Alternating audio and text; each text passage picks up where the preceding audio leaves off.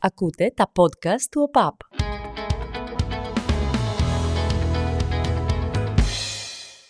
Η λέξη απόσταση έχει πολλές χρήσεις. Ναυτική, αστρονομική, γεωμετρική, ρητορική.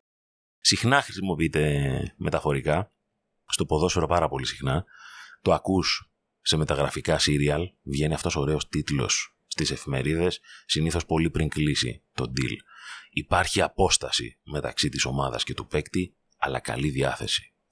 Κράτα απόσταση, φωνάζει ένας προπονητής σε έναν αμυντικό όταν βλέπει ένα πιο ποιοτικό ας πούμε επιθετικό να έρχεται κατά πάνω του. Ακούγεται και φιλοσοφικά στο γήπεδο από προπονητές της εξέδρας που λέει ε, υπάρχει απόσταση ανάμεσα στις δύο ομάδες. Συνήθως αυτό έρχεται μετά από ήττα. Όταν σταματήσαμε το podcast για καλοκαιρινές διακοπές ε, δεν πίστευα ότι θα συμβούν τόσο πολλά και τόσα, τόσο ενδιαφέροντα.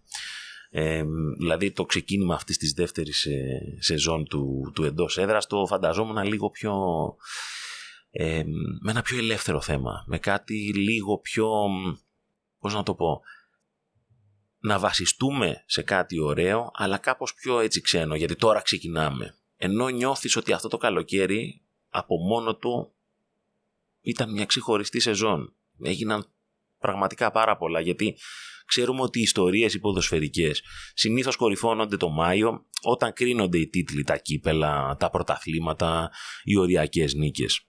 Απλώς αυτό το καλοκαίρι που ολοκληρώνεται σιγά σιγά, 31 Αυγούστου που γράφουμε το podcast, νομίζω ότι ήταν το πιο γεμάτο ποδοσφαιρικά που θυμάμαι, αλλά δυστυχώς και παραποδοσφαιρικά. Στα κοινωνικά παρατηρώ ένα μεγάλο μούδιασμα από τις ε, πυρκαγιές σε πάρα πολλά σημεία της Ελλάδας, κάποιες και, και είναι ακόμα υπάρχει έτσι μια στενοχώρια, μια οργή, ένα θυμός για αυτό το πράγμα. Στα παραθλητικά κυριάρχησε αρνητικά στις αρχές του μήνα η τραγική είδηση της δολοφονίας του Μιχάλη έξω από το γήπεδο της ΑΕΚ που μας συγκλώνησε όλους.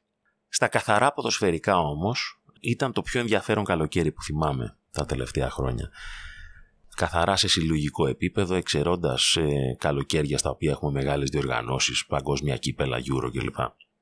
Ποτέ δεν είχαμε τόσες παράλληλες καθαρά ποδοσφαιρικές ιστορίες να τρέχουν μαζί. Είχαμε ας πούμε την επιστροφή του Παναθηναϊκού. Αν έπρεπε να απομονώσουμε ένα τίτλο από αυτό που είδαμε τους τελευταίους μήνες ήταν η επιστροφή του Παναθηναϊκού στη δική του κανονικότητα σε μια εποχή που το είχε πάρα πολύ ανάγκη ο κόσμος του είχαμε τη μασία του ΠΑΟΚ. Μια ασύλληπτη δουλειά που γίνεται στις ακαδημίες εδώ και πάρα πολλά χρόνια η οποία αποτυπώνεται και βλέπεις παιδιά νεαρής ηλικίας ε, που έχουν ξεκινήσει να παίζουν ποδόσφαιρο στον ΠΑΟΚ να έρχονται και να οδηγούν την ομάδα στην Ευρώπη και σε διαδοχικές προκρίσεις. Ελπίζω ότι όλα θα πάνε καλά γιατί το podcast βγαίνει πριν το παιχνίδι του ΠΑΟΚ με τη Hearts. Είχαμε την ε, μεταφυσική θα έλεγα ισοφάριση της ΑΕΚ με την δυναμό Ζάγκρεμ. Ίσως η στιγμή του καλοκαιριού αν το αν βάλουμε κάτι ως στιγμή πάνω από αυτό είναι το γκολ που βάζει ο Αραούχο με την δυναμό Ζάγκρεμ. Είναι ασύλληπτο το συνέστημα και με όλη αυτή τη συναισθηματική φόρτιση που υπήρχε. Είχαμε το μέταλλο του νικητή στον Ολυμπιακό. Μια ομάδα που ένιωθες ότι όταν Τώρα χτίζεται δηλαδή, αλλά όταν πήρε ένα νέο προπονητή, ότι ερχόντουσαν κάποιοι παίκτες, ένιωθες ότι σε αυτή την ομάδα δεν πίστευε ούτε ο ίδιος ο κόσμος του Ολυμπιακού στην αρχή. Και όμως από τα αποτελέσματα και από τις συνεχόμενες νίκες να που αρχίζει να πιστεύει. Ε, όταν έγινε αυτό το, το τραγικό ε, συμβάν με τα επεισόδια με την επιδρομή των ε, Κροατών Χούλιγκαν στη Φιλαδέλφια ε, έτυχε να είμαι εκτός Αθήνας. Αυτό που πραγματικά με εντυπωσίασε στις επόμενες εβδομάδες, δηλαδή την ακριβώς επόμενη, ήταν ότι μέσα στο 15 Αύγουστο έπαιζε η ΑΕΚ και ο Παναθηναϊκός. Ήμουνα σε ένα νησί όπως πιστεύω θα ήσασταν πολύ σε εκείνες τις μέρες και έπαιζε ο Παναθηναϊκός το δεύτερο μάτς με τη Μαρσέγ έξω στο Βελοντρόμ. Η ΑΕΚ έπαιζε το πρώτο παιχνίδι με την Δυναμό Ζάγκρεμπ έξω και ο Ολυμπιακός έπαιζε εκτός έδρας με την Genk. Αυτά τα παιχνίδια, αυτά τα τρία παιχνίδια έγιναν σε διάστημα τριών ημερών. Ε, ήταν και με ω συνέχεια ας πούμε αυτό που έγινε στη Νέα Φιλαδέλφια ήταν σχεδόν συγκινητικό να βλέπεις έναν νορμάλ κόσμο να βλέπει τις ομάδες του σε καφέ στα νησιά να υπάρχει ένας γλυκός τσακωμός ότι θα δείξουμε Παναθηναϊκό, όχι θα δείξουμε Παναθηναϊκό, θα δείξουμε ΑΕΚ, μα βάλε λίγο Παναθηναϊκό, μα έβαλε γκολ η ΑΕΚ, μα, για να γίνεται αυτή η ένταση, αλλά σε τόσο ωραίο κλίμα και να βλέπεις μισέ-μισέ καφετέρειε, ξέρω εγώ, αεκτζίδε και Παναθηναϊκούς, βάλε λίγο ρε μεγάλε, μα άσε με να το δω, μα εμείς παίζουμε δεύτερο μάτσο, εσείς παίζετε πρώτο, έχετε και τέτοιο. Και να πανηγυρίζει ο καθένας τα γκολ της ομάδας του με τρέλα, αγκαλιές, φιλιά και τέτοια να πανηγυρίζει κι άλλος στα δικά του και να υπάρχει μια ντεμή κοροϊδία αν το φά τον γκολ. Γιατί εγώ δεν λέω ότι παίζει ας πούμε ο Παναθηναϊκός πρέπει να είναι όλοι ας πούμε οι Έλληνες με τον Παναθηναϊκό εντάξει είναι, είναι ένα κομμάτι μιας κουλτούρας το να, να ψιλοϊποστηρίζεις και την ομάδα την αντίπαλη για να πικάρεις το φίλο σου δεν πιστεύω σε αυτό το συλλογικό ότι πρέπει να είμαστε πάντα όλοι με τις ελληνικές ομάδες είναι και κάτι που γίνεται και στο εξωτερικό που πολλές φορές το επικαλούμαστε να μην υποστηρίζεις την ομάδα της χώρας όταν παίζει ευρωπαϊκό αγώνα Άλλος μπορεί να πει ότι εγώ είμαι πάντα με τις ελληνικές ομάδες. Δεκτά όλα, αλλά δεν νομίζω ότι είναι θέμα να τσακωθείς. Είναι θέμα να πειράξεις λίγο τον άλλον αν κάτι πάει στραβά. Όπως και να έχει, θα ήθελα να ξεχωρίσω λίγο Παναθηναϊκό και ΑΕΚ αυτό το, αυτό το καλοκαίρι. Ούτως ή άλλως, πόσα χρόνια έχουν περάσει, σχεδόν 30 από τη στιγμή που ΑΕΚ και Παναθηναϊκός έκαναν το 1-2 στο ελληνικό πρωτάθλημα. Το 94 ήταν 1-2 με ΑΕΚ Παναθηναϊκό, το 96 ήταν 1-2 με Παναθηναϊκό ΑΕΚ. Αλλά αυτό το καλοκαίρι και για τους δύο ήταν μια, μια ακροβασία ανάμεσα στο εφικτό και το ανέφικτο. Στο μπορείς και δεν μπορείς να προκριθείς. Στο γεμάτο άκα και στους 50 σκόρπιους Πορτογάλους, ας πούμε, που πανηγυρίζουν το, το γκολ της Μπράγκα που τους στέλνει στο Champions League. Στο τώρα τους έχουμε, αλλά και στο ρε μήπως είναι καλύτερα να πάμε Europa. Δεν ήξερες που ήθελες να κάτσει μπίλια σε αυτούς τους δύο. Και οι δύο πάντως τα έδωσαν όλα. Δηλαδή πάλεψαν, προσπάθησαν, δεν τα κατάφεραν στο τέλος. Έχουμε μια τάση γενικά, κρίνοντας τις ομάδες, προφανώς ως Έλληνες έχουμε πρώτα τις δικές μας, να βάζουμε πρώτα την ΑΕΚ και τον Παναθηναϊκό σε σχέση με την Μπράγκα και την Ανβέρπ. Δηλαδή έπρεπε ας πούμε να το βάλει ο Σπόραρ θα ήταν αλλιώς. Αν έπαιζε ο Γκαρσία, μπορείς να το περνάγαμε. Ήθελα να βγάλω αυτό το podcast την Πέμπτη και όχι την Τρίτη που βγαίνουμε συνήθως, γιατί πραγματικά το είχα πιστέψει κι εγώ ότι για κάποιο λόγο θα περνούσαν και οι δύο ομάδες του Champions League. Δεν ξέρω γιατί. Και λέω εντάξει, ας βγούμε Πέμπτη. Μία από τις δύο περάσει, δεν γίνεται. να που δεν πέρασε και καμία. Αλλά το βλέπεις και στις αντιδράσεις και στο ΆΚΑ και στη Φιλαδέλφια ότι δεν υπάρχει τόσο μεγάλη πίκρα για αυτούς τους αποκλεισμούς.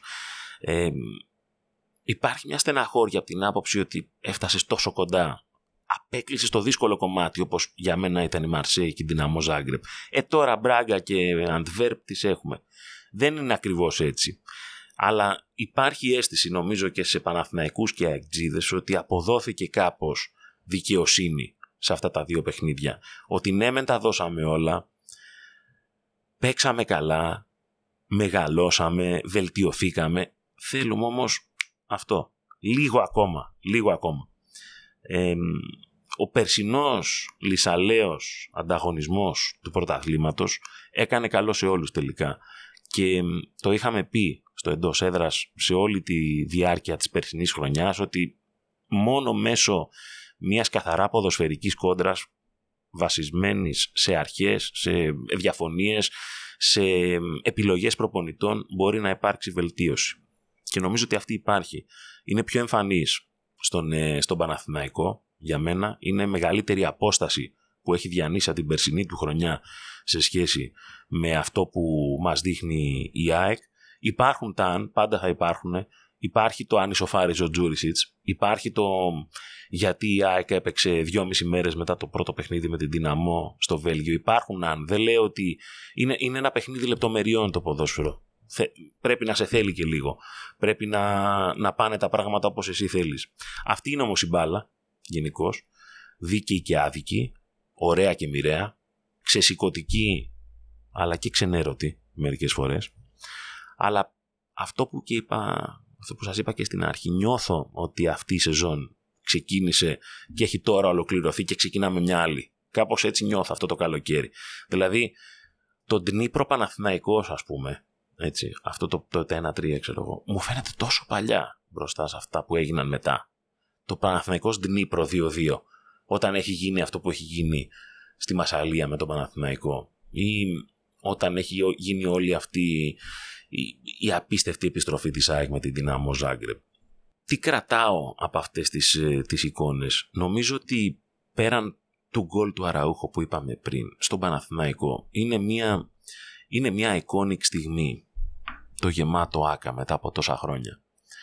Δηλαδή όσοι είμαστε εκεί λίγο πάνω από 35 ξέρω εγώ και είδα το, το Παναθηναϊκό στο άκα με 65.000 κόσμο. Ναι, υπήρξαν, διάβασα στα social διάφορα οργανωτικά θέματα, κάποιοι υπεράριθμοι, κάποιοι, ε, κάποιοι δεν καθόντουσαν ας πούμε καλά στις θέσεις τους, ε, ε, μπήκαν με δυσκολία στο είπαν, ναι, οκ, ε, το δέχομαι, πρέπει να βελτιωθείς πάντα σε ένα τόσο μεγάλο ας πούμε event κάτι γίνεται, αλλά το να βλέπεις πρώτη φορά μετά από τόσα χρόνια Παναθηναϊκούς άνω των 40 να διψούν να πάρουν μαζί στο γήπεδο τα παιδιά τους για να τους πούν ότι ρε παιδί μου όλα αυτά που σου έλεγα 7-8 χρόνια, 10 ότι αυτοί ήμασταν έτσι είναι, δεν σου έλεγα ψέματα ρε παιδί μου ότι αυτοί ήμασταν, εδώ, αυτό κάναμε κάποτε και εκεί προσπαθούμε να φτάσουμε. Παράλληλα στην ΟΠΑΠΑ Αρένα που έγινε πολλή κουβέντα στον αγώνα με την Αντβέρπ αποδείχθηκε ότι καυτή ατμόσφαιρα γηπαιδική πίεση του αντιπάλου γίνεται και χωρίς καπνογόνα. Γίνεται και με ένταση που περνάει από τον κόσμο και από τις φωνές. Από τον Μάρκ Φαμπόμελ, έναν από τους μεγαλύτερους παίκτες, ας πούμε, της προηγούμενης γενιάς και τώρα προπονητή, να λέει αυτή η προσωπικότητα ότι εμείς προσπαθήσαμε να παγώσουμε το ρυθμό για να βγάλουμε το κομμάτι έδρα από μέσα, γιατί μπαίνεις μέσα και σε, σε γεμίζει, ας πούμε, αυτό το, το γήπεδο με μια, με μια ορμή ότι θα σε πνίξει η γηπεδούχος ομάδα η ΑΕΚ. Και όμως το είπε ο Φαμπόμελ, ας πούμε, ότι προσπαθήσαμε κάπως να κόψουμε το ρυθμό για να γίνει αυτό το πράγμα. Περάσεις δεν περάσεις, ε, που δεν πέρασαν οι δύο ομάδες, το επόμενο βήμα είναι το Europa League. Επειδή ως Έλληνες πάντα βάζουμε τους εαυτούς μας κάπως μπροστά, μου αρέσει πάρα πολύ το ότι έχουμε ένα ελιτίστικο στυλ απέναντι στο Europa League. Σαν να το έχουμε πάρει ως ελληνικό ποδόσφαιρο τρει-τέσσερι φορές ο καθένας και να λέμε Europa League τώρα. Ναι, τέλος πάντων. Α πούμε, παρατηρούσα ποιες είναι οι καλές πορείες των ελληνικών ομάδων στο Europa League τα τελευταία 15 χρόνια, ας πούμε. Ε, ξέρω εγώ, πήγε ο Ολυμπιακός το 2020 εκεί στον κορονοϊό σε μια από τις καλύτερες ομάδες του τα τελευταία χρόνια. Αποκλείστηκε από τη Γούλ στους 16 και έλεγε εξής: Υπήρχε ευκαιρία να πάμε πιο πέρα. Πιο παλιά, ξέρω εγώ, ήταν ο, ο Παναθηναϊκός τότε που είχε αποκλείσει τη Ρώμα, αλλά δεν είναι ότι έχουμε ρε παιδιά τις τόσο σημαντικές πορείες για να πούμε ότι δεν μας κάνει το Europa League. Και αν κοιτάξει κανένας τις ομάδες του Europa League, είναι πολύ πολύ καλές ομάδες. Δηλαδή έχει μέσα ομάδες αρκετά δύσκολες θεωρώ ότι πρέπει να, να, να δούμε αυτά τα αποτελέσματα που έγιναν ως ευκαιρία, ως ε, καύσιμο για τη συνέχεια. Ε, δηλαδή έχουμε απέναντι στις ελληνικές ομάδες ΑΕΚ Παναθηναϊκό, καλώς εχόντων των πραγμάτων Ολυμπιακό και ελπίζουμε πάω στο conference. Έχεις στο, στο Europa Liverpool, έχεις Ajax, έχεις Ρώμα, έχεις Αταλάντα στο πρώτο γκρουπ δυναμικότητας. Δεν το έχουμε όμως περιπολού εμείς το Europa League στην Ελλάδα ενώ θεωρώ ότι τουλάχιστον ας πούμε το Conference League, να το πω έτσι, μπορεί να αποτελέσει ένα στρατηγικό στόχο να φτάσεις κάπου για τις ελληνικές ομάδες. Πρόσφατα έφτασε ο Πάκου μέχρι τις 8, ας πούμε. Είναι ένα στρατηγικό στόχος. Είναι ένας στόχος που με μια καλή βερσιόν ελληνικών ομάδων ίσως έχει έρθει η ώρα το ελληνικό ποδόσφαιρο να βγάλει λίγο αυτή την, ε, την εσωστρέφεια στα ελληνικά παιχνίδια που ακόμα και τώρα στο Champions League που έπαιζε Άκη και Παναθηναϊκός υπήρξε μια διακοπή το Σαββατοκύριακο για να ασχοληθούμε ας πούμε με τους ε, διαιτητές του ελληνικού πρωταθλήματος στην πρώτη αγωνιστική. Ε, θέλει προσπάθεια πραγματικά να παίζεις ας πούμε για το να, να περάσεις στην επόμενη φάση και να ασχοληθείς με εκείνο το πράγμα. Εν πάση περιπτώσει αυτό είναι προσωπική άποψη.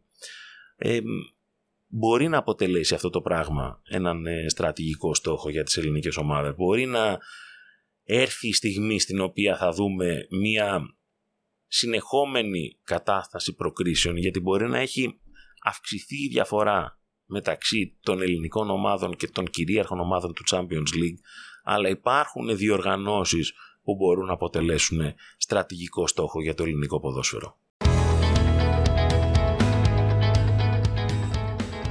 Ίσως είναι νοπό λόγω της επικαιρότητας έτσι το, το συνέστημα που βγάζω για, για αυτή την διάδα αγώνων που συναντήσαμε, αλλά νιώθω ότι σιγά σιγά έχουν οριμάσει οι συνθήκες για να γίνει κάτι τέτοιο πραγματικότητα. Νιώθω ότι μετά από πολλά χρόνια υπάρχουν οι συνθήκες να υπάρξει μια μεγαλύτερη συνολική βελτίωση στο επίπεδο του ελληνικού ποδοσφαίρου. Δηλαδή για τον Παναθηναϊκό είναι μια πολύ σημαντική περίοδος αυτή που έρχεται κατά την άποψή μου τόσο αγωνιστικά όσο κυρίω εξαγωνιστικά μπορεί οι φίλοι του Παναθηναϊκού να μην το νιώθουν όσο εκείνη της ΑΕΚ το κομμάτι του γηπαιδικού το οποίο έρχεται. Γιατί ο Παναθηναϊκός δεν έχει στερηθεί την έδρα του, παίζει στο Απόστολος Νικολαίδης, δηλαδή ο κόσμος του νιώθει πολύ οικία παίζοντας στην έδρα του.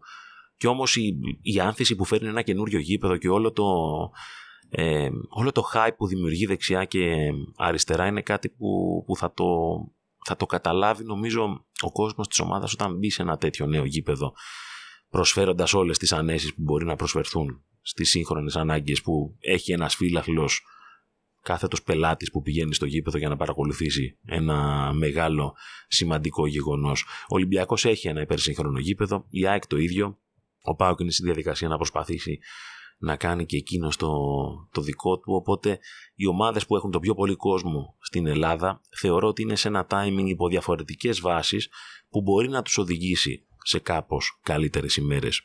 Και αν θέλετε την άποψή μου αυτός είναι ο τρόπος να, να υπάρξει μια μεγαλύτερη συνεννόηση των μεγάλων ομάδων αυτής της χώρας για να καταλάβουν ότι μόνο μέσω ενός υγιούς περιβάλλοντος, το οποίο θα υπάρχει ένας κανονικός ανταγωνισμός για το ποιος θα είναι καλύτερος, θα υπάρξει αυτή η βελτίωση. Φαίνεται πολύ κοντά το πόσο σημαντικό ρόλο έπαιξε το ότι στο περσινό πρωτάθλημα είχαμε τέσσερις ομάδες να το διεκδικούν μέχρι και πέντε αγωνιστικές πριν το τέλος στα play-off. Φαίνεται αυτό το πράγμα, φαίνεται ότι υπάρχουν διαφορετικές ιστορίες, φαίνεται ότι έχει υπάρξει μια μεγάλη προσπάθεια να παρουσιαστείς καλύτερος από αυτός που υπήρξες πέρσι. Ο Παναθηναϊκός δηλαδή έχει αλλάξει κατά πολύ τη λογική του. Ε, έχει φέρει παίκτες οι οποίοι του προσφέρουν κάτι που δεν είχε πέρσι. Μεγαλύτερη ποσότητα, περισσότερη ποιότητα. Η ΑΕΚ πήρε το πρωτάθλημα πέρσι και έχει δώσει ήδη 10 εκατομμύρια ευρώ σε μεταγραφές. Είναι ασύλληπτο να το σκεφτεί κανένας πριν από κάποια χρόνια. Ε, ο Ολυμπιακός έχει φέρει έναν τεχνικό διευθυντή ο οποίος θεωρείται αυθεντία σε όλη την Ευρώπη έχοντας καταφέρει να φέρει κάποιους παίκτες με, με εμπειρία από το Ισπανικό πρωτάθλημα, πλαισιώνοντας με τους ήδη υπάρχοντες ποιοτικούς και κάνει ακόμα μεταγραφές. Ο Πάοκ από την άλλη έχει μια λογική στην οποία επενδύει, μάλλον κεφαλαιοποιεί την επένδυση που έχει κάνει τόσα χρόνια στις Ακαδημίες και βλέπεις παίκτες οι οποίοι μπορεί είτε να κάνουν καριέρα στον Πάοκ είτε να πουληθούν πολύ καλά στο εξωτερικό. Δεν είναι μόνο ο Κωνσταντέλιας όπως βλέπετε. Υπάρχουν τόσοι παίκτες που παίζουν. Είναι ο Κουλιεράκης, είναι ο Μιχαηλίδης, είναι ο Τσιγκάρας, κοντά στον έμπειρο Τάισον. Ε, κάνει και μεταγραφές, φέρνει τον Αντώνη από τη Λάτσιο, δηλαδή κάτι γίνεται και εκεί πέρα. Υπάρχει ο Άρης, ο οποίος ε, έρχεται μια μια ποδοσφαιρική δικαιοσύνη για μένα με την επιστροφή του Άκη Μάτζιου, ο οποίος έφυγε αδίφικο, θα έλεγα, σε ποδοσφαιρικά terms ενώ την προηγούμενη φορά. Έπαιζε πάρα πολύ ωραία ο Άρης επί των δικών του ημερών. Ο Όφη έχει βελτιωθεί, έχει κόσμο πίσω του, έχει πρωτοπορήσει στο τομέα της επικοινωνίας και έρχεται και εκείνος με δύναμη. Νομίζω ότι υπάρχουν πολλές ιστορίες που γίνονται στο ελληνικό ποδόσφαιρο και έχει σημασία να φωτίσουμε τη θετική τους πλευρά γιατί για να επιστρέψω στην αρχή, μόνο έτσι κλείνει η απόσταση. Ακούτε το εντός έδρας στο Spotify, στα Google αλλά και στα Apple Podcasts. Μέχρι την επόμενη φορά, να είστε καλά.